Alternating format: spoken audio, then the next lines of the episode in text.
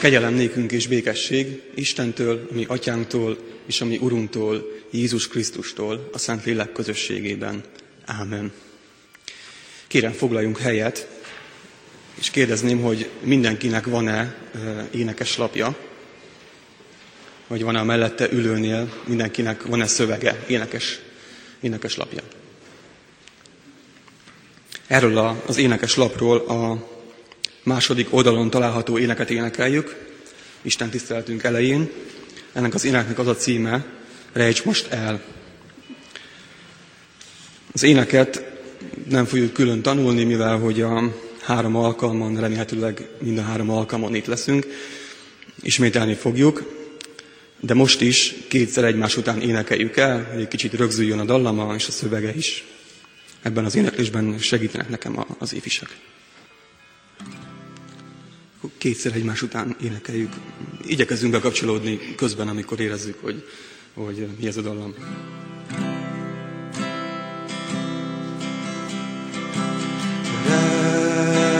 Rejts most el a szárnyad alá, erős kézzel tagadj be engem, tengertombozók süvít a szél,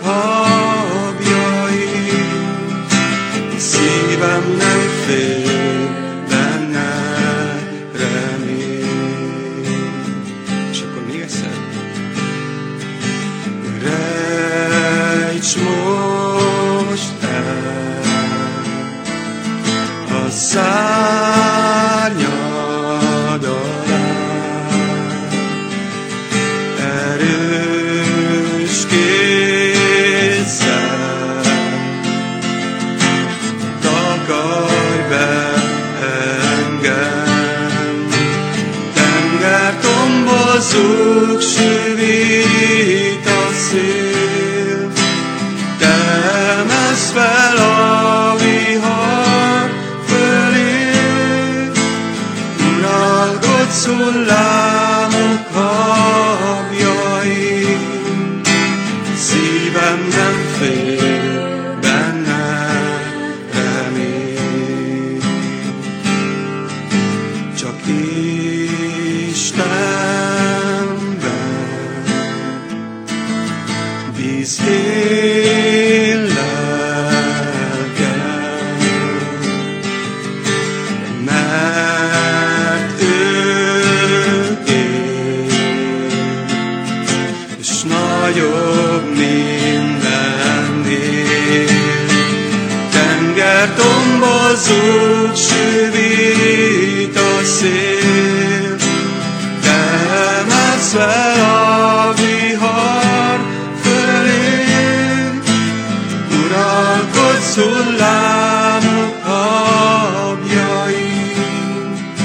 szívem nem fél.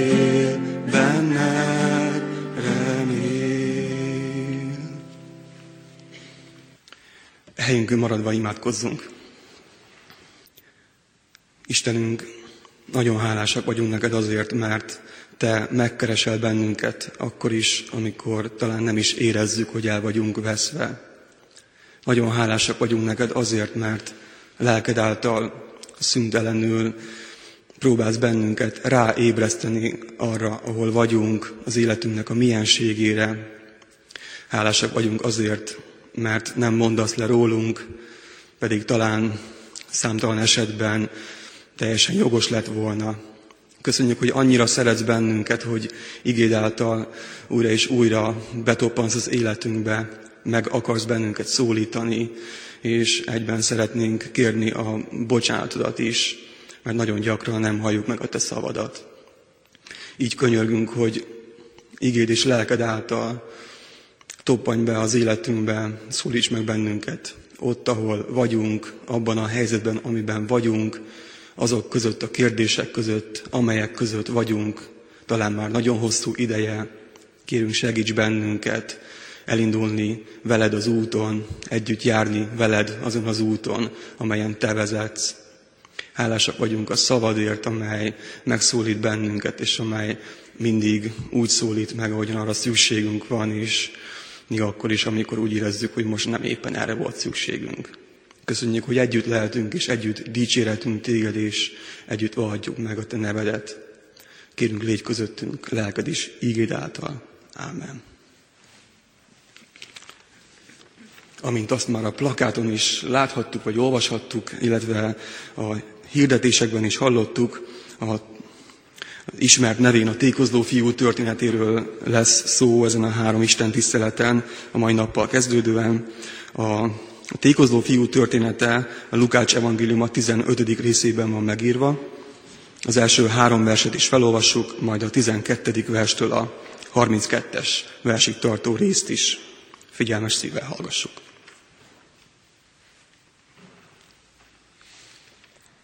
A vámszedők és a bűnösök mindannyian Jézushoz igyekeztek, hogy hallgassák őt.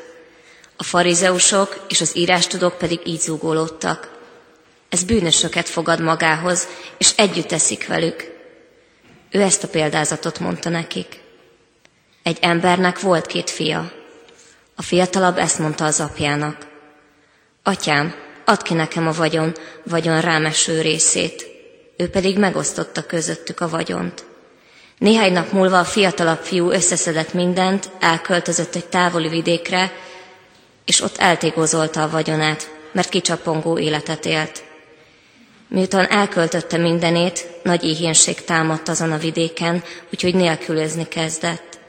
Ekkor elment, és elszegedett annak a vidéknek egyik polgárához, aki kiküldte őt a földjére disznókat legeltetni. Ő pedig szívesen jól lakott volna akár azzal az elességgel is, amit a disznók ettek, de senki nem adott neki. Ekkor magába szállt, és ezt mondta. Az én apámnak hány bérese bővelkedik kenyérben, én pedig itt éhen halok. Útra kelek, elmegyek apámhoz, és azt mondom neki. Atyám, vétkeztem az ég ellen, és te ellened. Nem vagyok többé méltó arra, hogy fiadnak nevezzenek. Tégy engem olyanná, mint béreseid közül egy. És útra kelve el is ment az apjához. Míg távol volt, amikor apja meglátta őt, megszánta, elébe futott, nyakába borult és megcsókolta őt. A fiú ekkor így szólt hozzá. Atyám, vétkeztem az ég ellen és te ellened, és nem vagyok méltó arra, hogy fiadnak nevezzenek. Az apa viszont ezt mondta szolgáinak. Hozzátok ki hamar a legszebb ruhát, és adjátok rá, húzzatok gyűrűt az ujjára és sarut a lábára. Hozzátok a hízott borjút, és vágjátok le. Együnk és vigadjunk, mert ez az én fiam meghalt és feltámadott, elveszett és megtaláltatott. És vigadozni kezdtek. Az idősebb fiú pedig a mezőn volt, és amikor hazajövet közeledett a házhoz, hallotta a zenét és a táncot. Előhívott egy szolgát, és megtudakolta tőle, hogy mi történt. A szolga így felelt. A testvéred jött meg, és apád levágatta a hízott borjút, mivel egészségben visszakapta őt. Ekkor az megharagudott, és nem akart bemenni, de az apja kijött és kérlelte őt. Ő azonban ezt mondta az apjának, Látod, hány esztendeje szolgálok neked, soha nem szegtem meg parancsodat, de te sohasem adtál nekem még egy kecskegédát sem, hogy mulathassak barátaimmal. Amikor pedig megjött ez a te fiad, aki parázna nőkkel tékozolta el vagyonodat, levágattad neki a hízott borjút. Ő azonban ezt mondta neki: Fiam, te mindig velem vagy, és mindenem a tiéd. Vigadnod és örülnöd kellene, hogy ez a te testvéred meghalt és feltámadott, elveszett és megtaláltatott. A felolvasott részből az első 3 verset még egyszer fel szeretném olvasni, mert erről a 3 versről lesz szó ezen a mai istentiszteleten. A vámszedők és a bűnösök mindnyájan igyekeztek Jézushoz, hogy hallgassák őt. A farizeusok és az írástudók pedig így zúgolódtak: Ez bűnösöket fogad magához, és együtt eszik velük.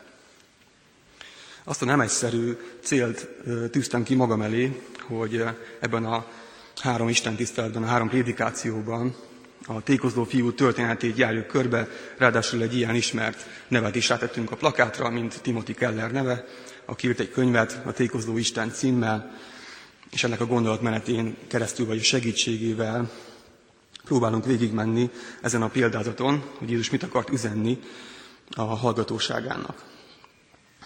Nem egy egyszerű feladat azért, mert általában a lelkészeket arra tanítják meg, hogy egy prédikációban mindent el kell mondani. És vissza kell fognia magát az ige hirdetőnek egy picit, nem lehet előre rohanni, 3 lépésben kell eljutni a történet végéig. Ezért kérem a türelmét is a gyülekezetnek, hogy ebben a prédikációban nem fog minden elhúzani a tékozló fiú történetéről, amit tudnunk kell, de reményeim szerint a következő 2 istentiszteleten is együtt leszünk, és úgy kerekedik ki a történet. Ezen az első istentiszteleten, ebben a prédikációban Jézus hallgatóságáról szeretnék beszélni. Jézus hallgatóságáról, akik hallgatják ezt a példázatot. Belesünk abba a hibába, amikor a tékozló fiú történetét, vagy az elveszett rakma, vagy az elveszett jó történetét olvassuk, hogy önmagában a történetet próbáljuk megérteni, de természetesen nem értjük, vagy félreérthetjük, hiszen egy adott hallgatósághoz beszélt Jézus, és ha nem tudjuk, hogy kik voltak a hallgatók, akkor nagyon könnyen félreérthetjük a példázatot. Azt gondolom, hogy pontosan így értjük félre a tékozló fiú történetét is, és kiemelve az ifjabb testvért, aki elment távoli vidékre, talán egészen félreértjük azt, amit Jézus mondani akart, miközben van egy idősebb testvér is a történetben, aki a történet üzenetét teljesen megfordítja. És ott van az atya, aki kegyelmesen szereti mind a 2 fiát. A példázat csak akkor érthető helyesen, hogyha tudjuk, hogy Jézus kiknek mondta el a példázatot. Ezért olvastam fel a rész elején található 2 verset is. Van egy témafelvetés, amire Jézus válaszol.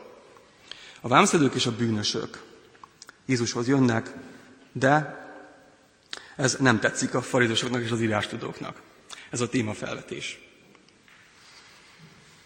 Az egyik oldalon ott van az, ami lényegében minden lelkésznek az álma, vagy minden gyülekezet célja, hogy tömegestül jönnek be az emberek, mondjuk azt, hogy a bűnösök a templomba, ugyanakkor azt látjuk, hogy van egy másik csoport, akik ráadásul vallásosok voltak, akik nem voltak elégedettek ezekkel az emberekkel, akik Jézushoz akartak jönni. Nem tetszett nekik, hogy Jézus szóba áll velük. A probléma tehát az, hogy Jézust elkezdik követni az emberek, de a farizeusok és az írástudók szerint ezek az emberek nem azok az emberek, akik szerintük be kell üljenek a Jézus közelségébe, vagy a vallásos életbe.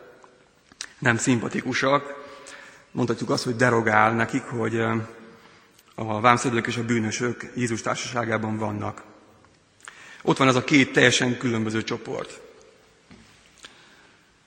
Az egyik csoport azt szeretné, hogy csak idézőjelben jó emberek jönnének Jézus közelébe, Jézushoz. A másik csoport pedig ugyanúgy vágyik Jézus közelébe, a vámszedők és a bűnösök. probléma maga Jézus is, egy kicsit érezzük, hiszen a farizeusok és az írástudók azt a kritikát fogalmazzák meg, hogy miért fogadja magához a vámszedőket és a bűnösöket. Jézuson keresztül Istent is kritika éri, Isten miért szereti a nem annyira jó embereket is. Lényegében ez az egyik nagy kérdésfelvetés vagy probléma. De kicsoda, kik voltak a farizeusok és az írástudók, és kik voltak ezek a vámszedők és bűnösök. A farizeusok és az írástudók a korabeli zsidó társadalom vallási és polgári elitjét alkották. Nagyon gyakran pejoratív értelemben használjuk a farizeus szót. De nem feltétlenül jelentett ez rossz dolgot Jézus korában. A farizeusok nagyon elkötelezetten igyekeztek megtartani a törvényt, nagyon elkötelezettek voltak a vallásosságban, igyekeztek Isten akarata szerint élni, és nagyon sokszor túlzásba is vitték, vagy nagyon emberi módon próbálták megvalósítani azt, amit szerintük Isten követelt tőlük. De alapvetően az volt jellemző rájuk, hogy nagyon törekedtek arra, hogy Isten törvénye szerint éljenek. Igyekeztek is érteni Isten törvényét. Mondhatjuk azt, hogy elkötelezetten vallásosak voltak. Igyekeztek kiérdemelni Istennek az elismerését, vagy a szeretetét. A későbbiekben majd vissza fogunk térni erre, hogy az idősebb fiú hogyan próbálja kiérdemelni az atya szeretetét. És ott vannak a bűnösök és a vámszedők, akik Jézushoz jönnek. Ilyen jelzőkkel lehetne őket illetni, talán ilyenekkel is illették őket. Árulók, elvtelenek, pénzsóvárok, erkölcstelenek, ők voltak a társadalom megvetettjei. A vámszedők az idegen hatalom kiszolgálására tették fel az életüket, és ebből ez az üzlet számukra nagyon jól jövedelmezett. A bűnösök alatt érthetünk akár parázna asszonyokat is, akik szintén megjelennek Jézus társaságában. Erre a farizeusok és az írástudók nagyon rosszallóan tekintenek. Az, aki Isten embere, az, aki vallásos, aki Isten közelében van, az nem mutatkozhat akárkivel, mondják a farizeusok és az írástudók. Mondhatjuk azt, hogy vámszedőkkel és a bűnösökkel idézőjelben egyetlen normális zsidó ember sem érintkezett vagy állt volna szóba. És főleg nem evett volna együtt velük, hiszen az étkezés az ókori keleten egy nagyon bensőséges közösség volt. Jézus a példázatokat ennek a két csoportnak mondja. Hogyha nem veszünk figyelembe, hogy kikhez szól a példázat, akkor nem értjük meg a példázatot. Ott az egyik csoport, a farizeusok és az írástudók, és ott a másik csoport, a vámszedők és a bűnösök. Arra gondolnánk és arra számítanánk, hogy Jézus majd be fog állni az egyik oldalra, és azt mondja, hogy nektek igazatok van, és titeket támogatlak, nektek pedig nincs igazatok. És természetesen mind a két csoport úgy gondolja, hogy neki van igaza. De Jézus nem lép be egyik csoportba se, nem áll be egyik oldalra sem. Ez egy nagyon-nagyon fontos üzenete a tékozló fiú történetének, és ha nem nézzük azt, hogy kiknek mondta el Jézus a történetet, akkor arra gondolunk, hogy Jézus beáll az idősebb testvéreknek a sorába. De nem áll be. Vallásos emberként nagyon könnyen gondolhatjuk azt, hogy megtérésre azoknak van szükségük, akik még nem vallásosak. És ezzel talán azt is mondhatjuk, hogy Jézus a nem vallásosokat teszi vallásosakká. És a kérdés az, és talán éreztük is már ezt, én már tapasztaltam ilyet a saját életemben. Amikor eljutunk arra a pontra, hogy ott ülünk a templomban, és azon gondolkodunk, hogy miben kellene még megváltoznunk, miben szólíthatna meg még engem az ige. És talán könnyen gondolunk arra, hogy bárcsak itt lenne a szomszédom, vagy az ismerősöm, milyen jó lenne, hogyha ő hallana, mert neki még szüksége van erre. Nekem már nincsen szükségem. Jézus a prédikációját, ugye a nyilvános szolgálatát ezzel a felütéssel kezdi, térjetek meg. És nem mondja azt, hogy akik nem vagytok megtérve, vagy akik nem vagytok vallásosak, hanem mindenkinek azt mondja, hogy térjetek meg. Persze tudom, hogy a megtérés nagyon gyakran egy kerülendő fogalom, mert sokan sokfélét értünk alatta, de azt gondolom, hogy érdemes mégis mögé menni ennek a fogalomnak, és nem lemondani róla, mert Jézus erre szólítja a hallgatóságát, hogy térjetek meg. És amikor elmondja a példázatokat, akkor is erre szólít. Erre szólítja a farizeusokat, az írástudókat, a vámszedőket és a bűnösöket is. Nem állok be az egyik oldalra, sem ide, hanem arra hívlak titeket, hogy térjetek meg. Mindenkinek ezt mondja. Térjetek meg. Mindenki elveszett. És itt lesz a történet tragikus, mert hogyha azt gondolnánk, hogy legalább van egy idősebb testvér, aki ott van az atyának a közelségében, akkor azt mondanánk, hogy van egy minta előttünk. De hogyha eljutunk oda, hogy megértjük, hogy Jézus azt mondja, hogy mindenki elveszett, és mindenkinek szüksége van megtérésre, akkor jövünk rá arra, hogy a mindenki között én is ott vagyok. És talán mondhatjuk azt is, hogy vallás függetlenül is, mert azt gondolom, hogy az évek, a korábbi megtérés élményt is nagyon ki tudják kezdeni, az embernek elvész a lelkesedése, elvész az első szeretet, amiről a Biblia beszél, és talán ott találjuk magunkat, ahol indultunk, csak nem tudunk róla. Már nekem nincsen szükségem arra, hogy megtérjek. Talán ezt mondjuk, és leginkább ilyenkor van szükségünk megtérésre. Nem a vallásosokat akarja vallástalanná tenni, és nem a vallástalanok akarja vallásossá tenni. Ez nagyon-nagyon fontos, mert nem áll be egyik vagy másik oldalra. Mindenkit megtérésre hív. Engem is megtérésre hív itt a szószéken, amikor megszólít az igében, és a hallgatóságot is megtérésre hívja, és azokat is, akik nincsenek itt. De Isten igéje mindig nekem szól. Engem hív megtérésre. És amikor hallom az igét, akkor nekem üzen, és engem szólít fel, engem szólít cselekvésre. Mert mindenkinek szüksége van megtérésre. Mi a megtérés, hogyha a görög szót nézzük, akkor mondhatjuk így, hogy gondolkodásmód megváltozása. És a gondolkodásmód bizony eléggé könnyen megkövesedik, és szükség van rá, hogy az ember ismét a Isten szavához szabja az életét és a gondolkodásmódját. Azt mondja a próféta, hogy amilyen messze van az ég a földtől, olyan messze vannak az én gondolataim a ti gondolataitoktól. Mindannyiunkat magához szólít, és mindannyiunkat megtérésre hív. Legyünk akár az egyik, vagy a másik táborban, vagy akár egy olyan táborban, amely nem is beazonosítható, talán itt most nincs felsorolva. Valahol ott vagyunk, de Jézus nem áll be a táborainkba, hanem magához hív bennünket, megtérésre hív. Farizeusokat és írástudókat, vámszedőket és bűnösöket, és a sort folytathatnánk, minket is beleértve. Megtérésre, a gondolkodásmód megváltozására, a viszonyítások megváltozására. És akkor ezt a prédikációt ezzel a gondolattal szeretném zárni. Addig, amíg az ember azt gondolja, hogy egyik vagy másik táborba lépünk be, addig egymáshoz viszonyítunk. Én azt gondolom, vámszedőként vagy bűnösként, hogy jobb vagyok, mint az írástudó vagy a farizeus, mert ő képmutató. A képmutató, talán így érezzük, hogy képmutató, hogyha ebben a csoportban vagyunk. Hogyha a farizeus és az írástudó csoportjából nézzük, akkor talán azt mondjuk, hogy én jobb vagyok, mert én erkölcsös vagyok, nem árulom el a népemet, nem vagyok haszonleső, nem vagyok pénzsóvár, Isten törvénye szerint élek, egymáshoz viszonyítunk. És azt gondolom, hogy Jézus mindig arra törekedett, hogy kimozdítson bennünket ebből az emberekhez történő viszonyításból. Azt mondja, hogy viszonyíts az atyához, Istenhez viszonyíts. Mert mindnyájan vétkeztünk, de mihez képest vétkeztünk? Nem a másik emberhez képest, hanem Istenhez képest.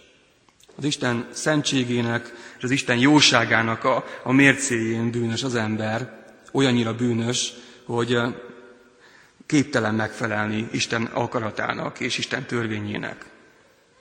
Így vagy úgy próbálunk kibújni ez alól a viszonyítás alól, de Isten elkötelezetten arra törekszik, hogy bennünket kimozdítson ebből az ember-emberi viszonyításból, és azt mondja, hogy viszonyíts az én szavamhoz, viszonyíts hozzám, és hogyha rádöbbentél a bűnödre, akkor azt is tudhatod, hogy kegyelem vár rád. Így lesz az egy tékozló fiú történetéből 2 tékozló fiú.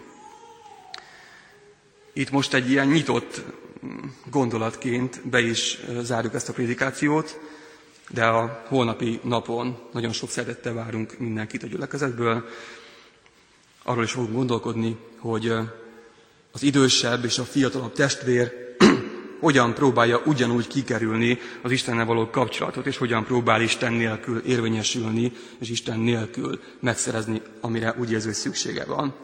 És a 3. istentiszteleten pedig az Atya kegyelméről, vagy Tim Keller megfogalmazásával élve a tékozló Isten hozzánk való viszonyulásáról hallunk majd. Legyünk türelemmel, itt leszünk a következő 2 napon is. Jöjjetek, felállva imádkozzunk!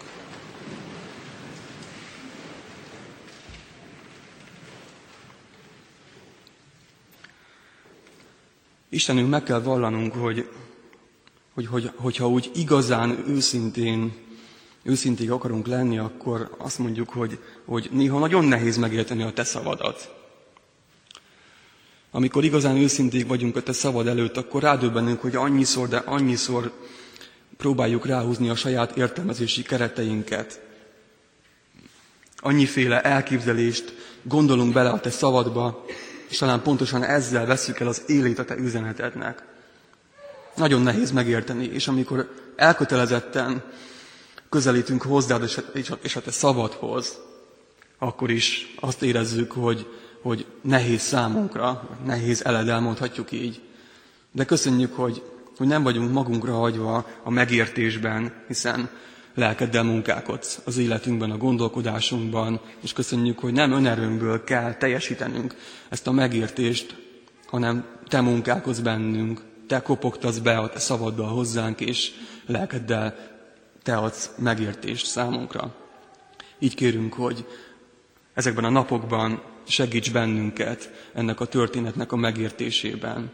Hadd találhassuk meg magunkat ott, ahol vagyunk, talán abban a csoportban, amelyben vagyunk, és kérünk, hogy segíts bennünket, hogy meghalljuk a te hívásodat, ami arra szólít bennünket, hogy térjünk meg, bármilyen helyzetben vagyunk, térjünk hozzád, változzon meg a gondolkodásmódunk, frissüljön fel a te lelked által. Áldunk is azért, és hálásak vagyunk, hogy van lehetőségünk erre, és hogy ezt te biztosítod nekünk. Köszönjük, hogy meghallgatsz Jézusért. Ámen. Ti azért így imádkozzatok.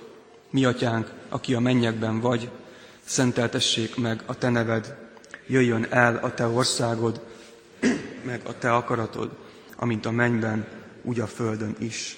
Minden napi kenyerünket add meg nékünk ma, és bocsásd meg vétkeinket, miképpen mi is megbocsátunk az ellenünk vétkezőknek. És ne vigy minket kísértésbe, de szabadíts meg minket a gonosztól, mert tiéd az ország, a hatalom és a dicsőség mindörökké. Ámen. Legyen békesség falaidon belül, legyen boldogság palotáidban, testvéreimért és barátaimért mondom, békesség néked. Ámen. A lapon található 3. éneket énekeljük, ez reménység szerint már sokkal ismertebb, egy régi megdeszes ének, Atyám két kezedben. A 3. oldalon a 3. éneket énekeljük, mind a 3 versszakát.